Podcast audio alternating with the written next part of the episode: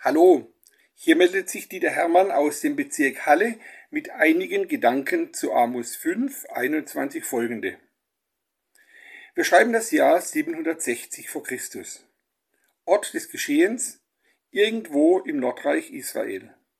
Gafgo hetzt mitten in der Nacht, spärlich begleitet, durch die Straßen seines Dorfes. Er versteckt sich hier und da, lauscht, schleicht weiter. Er wird verfolgt.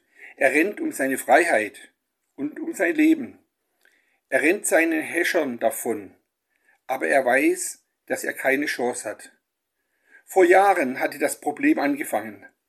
Eine schlechte Ernte hatte ihn in finanzielle Schwierigkeiten gebracht. Die Saat für das nächste Jahr musste er auf Kredit kaufen. Barak schien ihm ein ehrlicher Mann zu sein. So bat er ihn um diesen Kredit. Als dann die nächste Ernte eingebracht war, drückten die Großgrundbesitzer die, die Getreidepreise. Um überhaupt Geld zu bekommen, musste er zu niedrigen Preisen verkaufen. So verschuldete er sich immer mehr. Dann erhöhte Barak die Zinsen. Jetzt ist Gafgo nicht einmal mehr in der Lage, die Zinsen zu bezahlen, geschweige denn die Schulden. Seit einem Jahr gehört sein kleiner Bauernhof nicht mehr ihm selbst, sein Kreditgeber, der inzwischen zu einem reichen Großgrundbesitzer geworden ist, hat ihm alles abgenommen, was er noch hatte.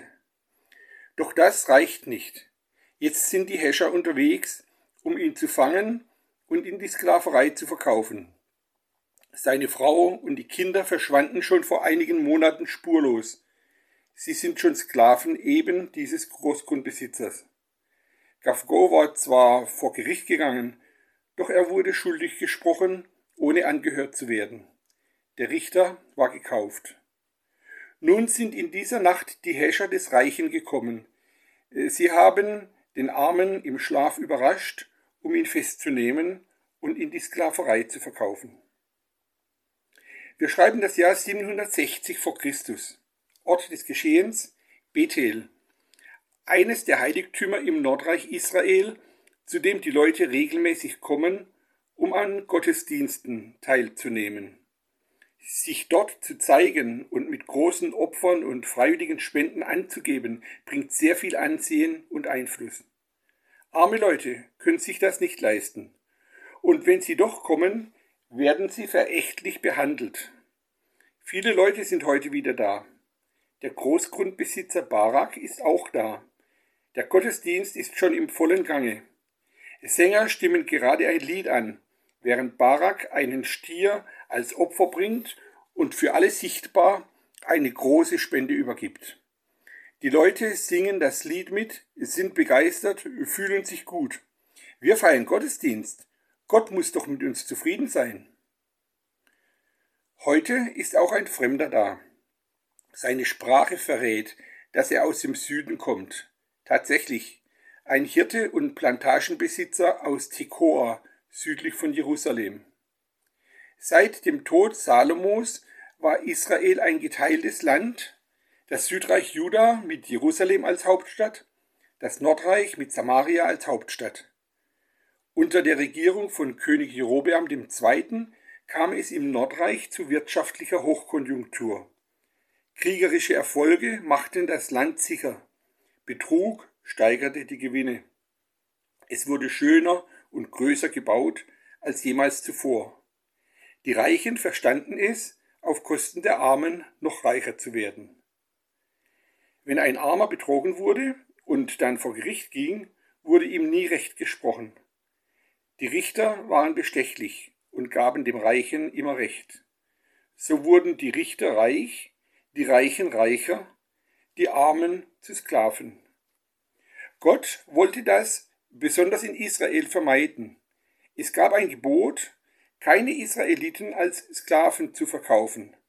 Schulden müssen im Erlassjahr erlassen werden. Land darf nicht dauerhaft die Sippe verlassen. Aber die Reichen richteten sich nicht danach. Da schickt Gott Amos nach Norden.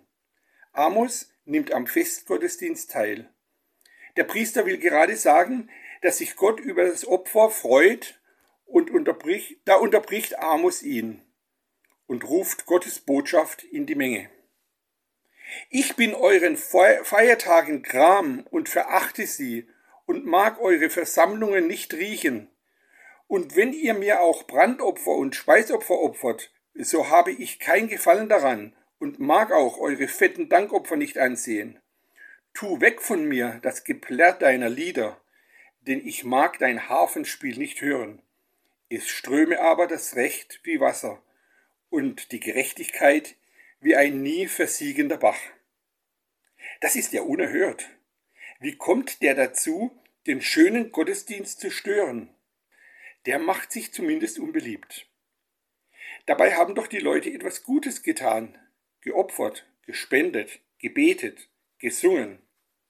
Die Meinung der Leute ist, wenn wir genügend opfern, dann ist Gott mit uns zufrieden. Aber Gott ist nicht käuflich. Er will auch nicht Empfänger von religiösen Leistungen sein. Er will unser Leben. Er sucht bei uns Glauben, der zur Tat wird. Warum stört Amos den Gottesdienst? Er weiß von Gott, dass die Leute eine schöne Maske tragen, außen Hui und innen Pfui. Gottesdienst feiern am Heiligtum, aber im Alltag sind sie brutal, ungerecht, leben im Ehebruch, treiben Leute in die Armut. Es herrscht soziale Ungerechtigkeit, die zum Himmel schreit. Die religiösen Menschen leben ein zweigeteiltes Leben. Frommer Schein im Gottesdienst, aber sie machen sich keine Gedanken darüber, dass sie draußen gerade jemanden ins Unglück gestürzt haben. Und sie wollen damit gleich nachher weitermachen, sobald der Gottesdienst beendet ist. Was wir im sakralen Bereich tun, muss mit dem zusammenpassen, was wir im säkularen Bereich tun. Man kann nicht Loblieder für Gott anstimmen und dann rausgehen und bestechen, lügen, saufen, unterdrücken, ehebrechen und so weiter. Gott hasst solche Festversammlungen. Es stinkt zum Himmel, was die Leute da tun. Da finden Dankopfer statt, um die Gemeinschaft mit Gott zu demonstrieren. Aber Gott kann keine Gemeinschaft mit diesen Leuten haben, die sich draußen ganz anders verhalten, nämlich gottlos. Wenn Gott im Leben seiner Leute ist, dann hat das Auswirkungen im Alltag. Die schönsten Lieder werden in Gottes Ohren zum Geplärre, verursachen nur Ohren und Kopfschmerzen, wenn unser Leben nicht echt dahinter steht, wenn nicht unser ganzes Leben ein Loblied für ihn ist. Die Opfer werden in Gottes Nase zum Gestank, wenn wir nicht im Alltag bereit sind, unser Leben ihm als Opfer zu geben. Er will ganzheitliches Christsein, Echtheit im formalen Gottesdienst, die dann in, im informalen, echten, gelebten Gottesdienst draußen weitergeht. Nicht nur, weil wir damit ein gutes Zeugnis für ihn sind, sondern weil auch wir, wenn wir echt sind, ein erfülltes Leben leben können.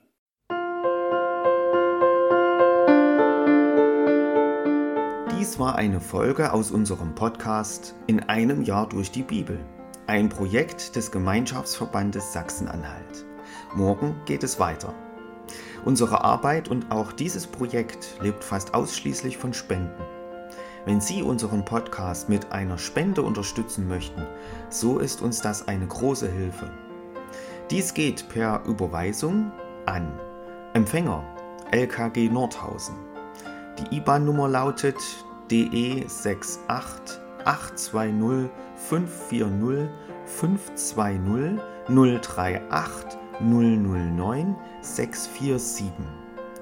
Wenn Sie eine Spendenbescheinigung benötigen, dann geben Sie bitte Ihren Namen und Ihre Anschrift mit an. Ganz herzlichen Dank. Nun wünsche ich Ihnen einen gesegneten Tag und freue mich, wenn Sie auch morgen wieder mit dabei sind. Viele Grüße, David Israel aus Nordhausen.